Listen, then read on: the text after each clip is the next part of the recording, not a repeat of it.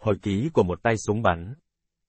Chương 15 Sứ mệnh bảo vệ đại sứ Mỹ tại Philippines Mặc dù vết thương vẫn khiến tôi đau đớn vào ban ngày và mất ngủ về đêm nhưng ở một khía cạnh nào đó, tôi thấy mình đủ sức khỏe để đảm nhận sứ mệnh bảo vệ đại sứ Mỹ tại Philippines, John Negroponte vì kẻ nào đó ham dọa sẽ lấy tính mạng của ông. Sau khi tốt nghiệp Đại học Yale, ông theo học ngành luật tại Đại học Harvard. Đến giữa trường, ông bỏ ngành luật để theo ngành ngoại giao. Là người gốc Hy Lạp, ông thành thạo tiếng Anh, Pháp, Hy Lạp, Tây Ban Nha và Việt Nam. Cùng đồng hành với tôi là Johnny cũng đến từ đội đặc nhiệm siêu số 6. Anh ta đến Philippines từ trước, có thể trong đợt triển khai lực lượng của đội đặc nhiệm siêu số 1. Ở Philippines, anh ta có khá nhiều bạn bè, nhiều người trong số họ là nữ. Anh ta tự nguyện nhận trọng trách này có thể là vì sự vui thú. Lúc nào Johnny cũng vui vẻ. Chúng tôi sống trên tầng 10 của một tòa nhà ở Makati, một khu phố cao cấp ở thủ đô Manila, thuộc sở hữu của một công ty bất động sản. Vào một tối đã xảy ra một trận động đất. Sự rung chuyển đã làm chúng tôi và cả người hầu phòng tên Lucy thức giấc. Cả Johnny và tôi đều ra khỏi phòng.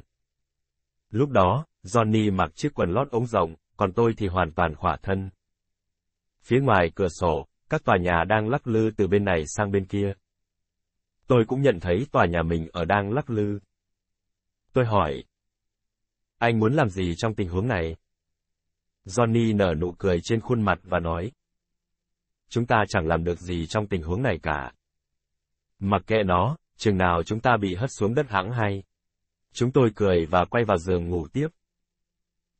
Công việc của chúng tôi bao gồm cả việc huấn luyện cho người dân Philippines bảo vệ ngài đại sứ.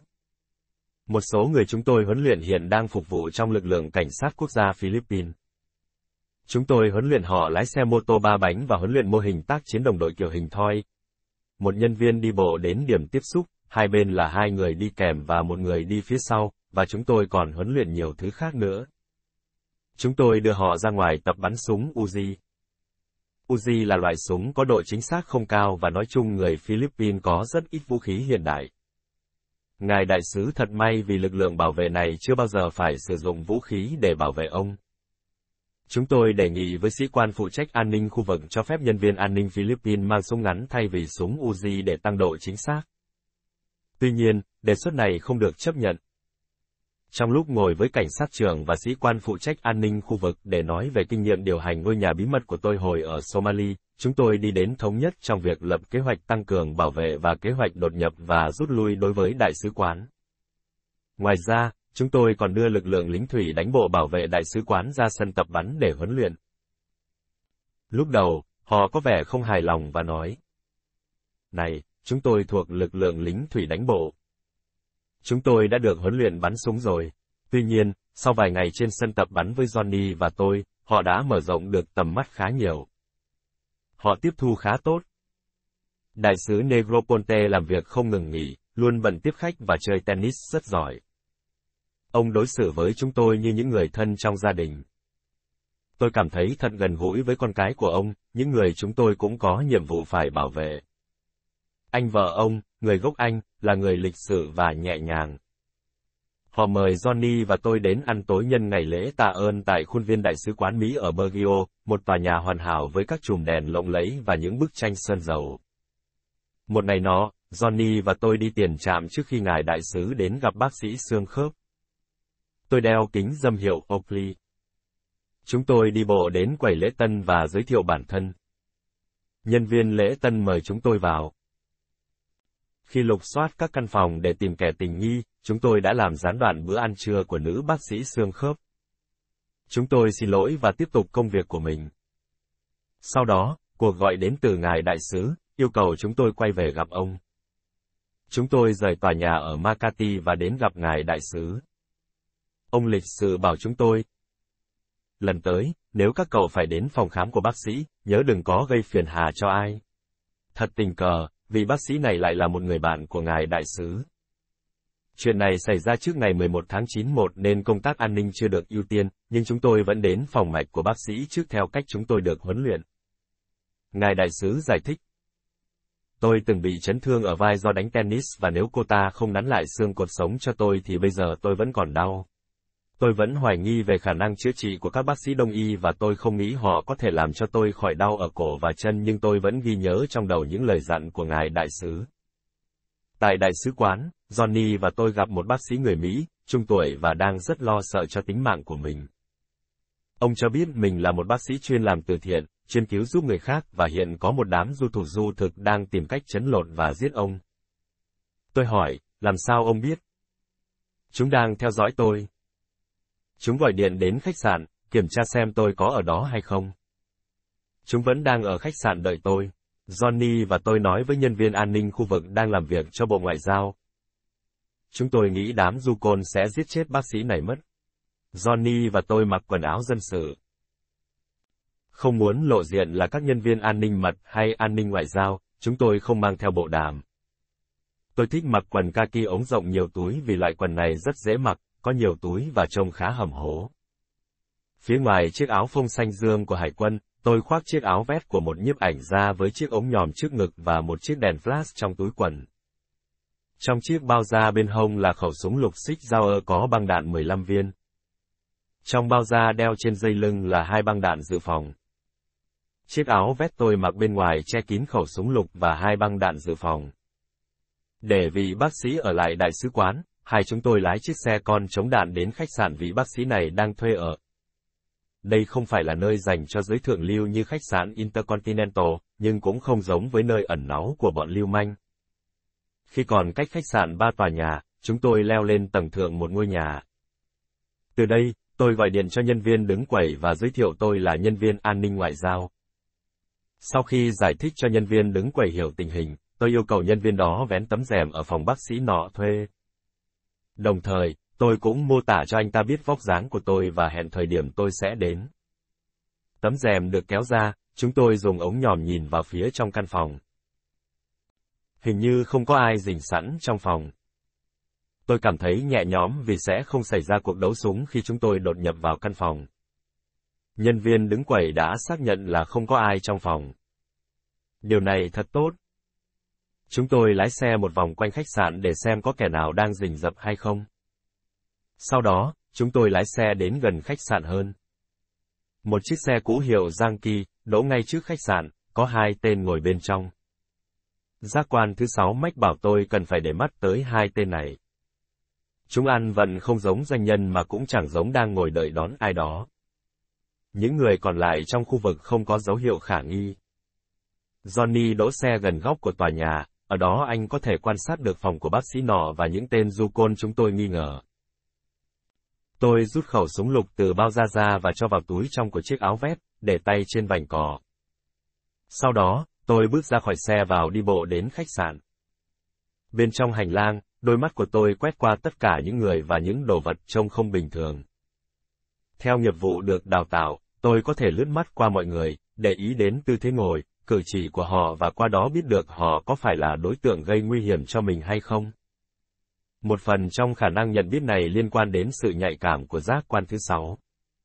Nó giống như việc bạn cảm thấy ai đó đang theo dõi bạn, bạn bất ngờ quay lại và phát hiện quả thực có người đang theo dõi mình. Nhân viên đứng quầy, có lẽ là người bà con của chủ khách sạn, đưa tôi đến cầu thang. Thang máy có thể là một cái bẫy chết người. Nó có thể bị dừng lại giữa các tầng. Có thể có ai đó đứng phía trên thang máy. Điều này không phải chỉ có ở trong phim ảnh. Hoặc một bất ngờ lớn xảy ra khi cửa thang máy mở. Nếu có sự sắp xếp này, nhân viên đứng quầy hẳn sẽ lo lắng hơn khi chúng tôi tiến gần đến phòng của người bác sĩ vì anh ta biết sẽ bị giết chết bởi kẻ mai phục hoặc giả không thì tôi cũng sẽ làm việc đó. Chúng tôi bước vào cầu thang lồng. Tôi rút khẩu súng lục ra và ấn số tầng chúng tôi lên. Tôi đưa mắt nhìn lên xem có họng súng nào đang chĩa vào đầu mình hay không, rồi quét mắt qua những cầu thang trước mặt. Khi lên đến tầng 4, tôi đang định bảo nhân viên đứng quẩy ra trước thì anh ta đã làm rồi. Anh ta dẫn tôi qua hành lang và mở khóa cửa phòng của bác sĩ. Sau khi vào phòng, tôi khóa cửa lại. Tôi không muốn có bất kỳ vị khách không mời nào bất ngờ xuất hiện phía sau. Người nhân viên đứng quẩy tiến vào giữa phòng và bắt đầu gói ghém đồ đạc cá nhân của bác sĩ mọi việc diễn ra đều hoàn hảo. Nếu có kẻ nào đó tấn công thì trước tiên hắn phải tấn công người nhân viên đứng quẩy. Nhìn thấy thái độ thoải mái của anh ta tôi hoàn toàn tin tưởng anh ta không gài bẫy mình. Tôi lục soát căn phòng đề phòng có kẻ đang ẩn nấp. Tôi lục soát nhà tắm, tủ đồ, gầm giường. Nói chung là tất cả mọi ngóc ngách của căn phòng. Sau đó, tôi hạ thấp tấm rèm xuống ngang cửa sổ, ra dấu cho Johnny biết tôi đã ở trong phòng và mọi việc đều ổn. Nếu tôi không ra dấu cho Johnny trong vòng 5 phút, anh ta sẽ lên phòng hỗ trợ tôi. Nhân viên đứng quầy thu xếp chiếc vali kéo, một túi quần áo và một chiếc vali sách tay đựng đầy đô la. Tôi băn khoăn tự hỏi không biết vị bác sĩ này lấy ở đâu ra mà nhiều tiền thế. Có thể ông ta mang tiền từ Mỹ sang để sống ở đây nhưng cũng có thể ông ta dính líu vào một vụ việc gì đó. Sau khi thu xếp đồ xong, nhân viên đứng quẩy khênh đổ xuống cầu thang. Cảm thấy thoải mái hơn, tôi vẫn cầm súng trong tay nhưng không chĩa về những điểm tiềm ẩn rủi ro. Khi đến chân cầu thang, tôi bỏ súng vào túi. Tôi đưa mắt liếc nhanh khắp hành lang. Dường như mọi thứ đều ổn thỏa cả. Tôi cảm ơn nhân viên bán hàng và cầm lấy hành lý. Sau khi móc túi đựng quần áo vào vali sách tay, tôi kéo vali kéo bên tay trái, còn tay phải tôi xách vali xách tay. Khi tôi ra khỏi khách sạn, hai tên côn đồ nhìn thấy tôi. Dường như họ biết tôi đến khách sạn để làm gì và cũng biết tôi biết họ đứng đó để làm gì. Liệu chúng bay có dám hạ gục tao không? Nếu họ cử động, tôi sẽ bỏ vali sách tay xuống và nhanh chóng rút khẩu súng lục trong túi ra. Tôi có thể vừa bắn vừa di chuyển và chúng sẽ bị kẹt trong xe. Nếu chúng cố gắng làm điều đó, hẳn đó sẽ là một ngày tồi tệ đối với chúng. Johnny lái xe đến và đậu ngay phía sau chúng. Nếu muốn bắn vào xe chúng tôi, bọn chúng phải ra khỏi xe và quay đầu lại.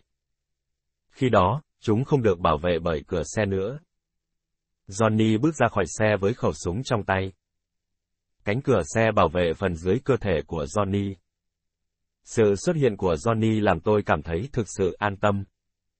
Tôi đi qua những tên côn đồ, ném hành lý vào sau xe và ngồi ở ghế sau. Hai tên côn đồ quay hẳn đầu lại nhìn chúng tôi, nói với nhau một vài câu gì đó rất nhanh. Johnny lái xe ra ngoài và đi một vòng tròn quanh khu nhà. Khi chúng tôi trở lại vị trí ban nãy, hai tên du côn đã mất dạng. Chúng tôi đón bác sĩ tại đại sứ quán, đưa trả ông hành lý và lái xe đưa ông đến một cơ quan của Mỹ ở Manila, ở đây có nơi mua sắm và một nhà hàng. Chúng tôi giữ ông ở đó cho đến giờ chuyến bay cất cánh. Ông cứ liên tục cảm ơn chúng tôi. Khi lái xe đưa ông đến sân bay, chúng tôi đã phái một chiếc xe đi trước để thám thính. Ông tiếp tục nói lời cảm ơn chúng tôi, hai cậu đã cứu sống tôi. Chúng tôi đưa ông ta lên máy bay. Sau đó, ông đã viết thư đến đại sứ quán cảm ơn vì sự giúp đỡ của chúng tôi và điều này đã đem lại danh tiếng cho chúng tôi. Sau này chúng tôi mới phát hiện ra thực chất của câu chuyện rằng ông này đã hẹn hò với con gái một ông trùm. Cô ta bị ông ta đoạt mất đời con gái và hứa sẽ kết hôn với cô mặc dù đã có kế hoạch rời khỏi Philippines. Khi phát hiện ra điều này, ông trùm đã không chấp nhận lời hứa hôn và tìm cách xử lý tay bác sĩ.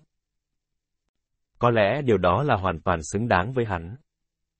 Quá trình bình phục chấn thương của tôi còn mất một thời gian rất dài sau đó. Lúc này, vết thương vẫn hành hạ tôi vào ban ngày và làm tôi mất ngủ vào đêm. Nhiệm vụ bảo đảm an ninh ngoại giao là một công việc dễ dàng hơn rất nhiều so với nhiệm vụ của đội đặc nhiệm siêu số 6. Lúc này tôi biết mình sẽ chẳng còn đủ khả năng để đảm nhận những công việc khó khăn như trước nữa. Sau khi hoàn thành nhiệm vụ bảo vệ an ninh ngoại giao, tôi trở lại đội. Chúng tôi tiếp tục thực hiện những công việc thường ngày. Chạy, tập bắn trong nhà và ngoài sân bãi. Tôi nhận ra, mình không thể hoàn thành tốt những công việc này. Tôi nói với chỉ huy trưởng của đội số 6, tôi sẽ thu xếp đồ đạc và trở về Georgia vì vết thương làm tôi đau triền miên ở chân, hông và cổ. Tôi ngủ không ngon giấc. Ở thời điểm đó, tôi không biết điều gì đang xảy ra với mình. Sau khi điều chỉnh dáng đi để bớt đau chân, tôi vô tình lại khiến thiết bị xoay chân lắp bên ngoài ảnh hưởng đến hông. Cổ tôi kéo theo chiều ngược lại và kết quả là bị đau lây. Tôi biết cậu là người như thế nào. Nếu cậu muốn, tôi sẽ chuyển cậu đến bất kỳ đội nào cậu muốn, kể cả đến làm huấn luyện viên ở trường huấn luyện các bài cơ bản dưới nước. Bắt, S. Cậu có thể chọn làm huấn luyện viên một trong những khoa ở đó. Tác chiến trên không, trên thuyền hay nâng cao khả năng chịu đựng dưới nước. Bất kỳ điều gì cậu muốn. Chỉ cần bảo với tôi và tất nhiên mọi việc đều do cậu quyết định. Tôi hiểu mình sẽ chẳng bao giờ có thể làm được những gì đồng đội của tôi đang làm. Tôi vẫn nhớ những lần tôi bước lên bậc cầu thang ở phòng tập bắn. Phải bám lấy ba người để đi lên. Điều này chưa bao giờ xảy ra với tôi trước đó. Tôi biết thời kỳ đỉnh cao của mình đã qua. Giờ tôi không còn khả năng đó nữa. Tôi không giỏi, không nhanh và các giác quan của tôi không tinh nhạy như trước đây nữa. Chính xác mà nói, tôi không còn đủ sức khỏe để làm những gì trước đây tôi vẫn thường làm. Tôi nói, cảm ơn chỉ huy trưởng. Tôi sẽ không là một thành viên của đội nữa, tôi muốn bắt đầu một chương mới trong cuộc đời của mình. Làm một công việc khác để xem ngoài kia mọi thứ như thế nào. Gần như từ lúc trưởng thành đến nay, tôi đều gắn cuộc đời của mình với quân ngũ. Quyết định này quả là mạo hiểm. Chẳng biết tôi có thể làm gì trong thế giới dân sự.